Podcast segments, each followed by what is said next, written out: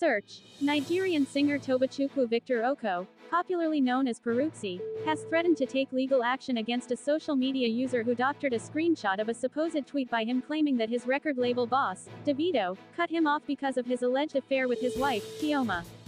Peruzzi had on Wednesday disowned the viral doctored screenshot that claimed that he made an incriminating tweet about Davido and swiftly deleted it.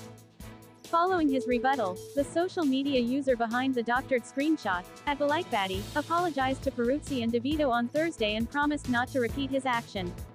I apologize for posting an edited tweet which involved at Peruzzi and at Davido. I take full responsibility for all my actions have caused, and I promise it'll never happen again.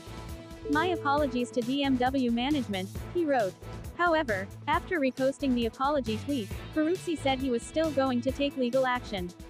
The singer wrote, Y'all retweet this, so he can have money for court. Follow and subscribe to our channel for more updates.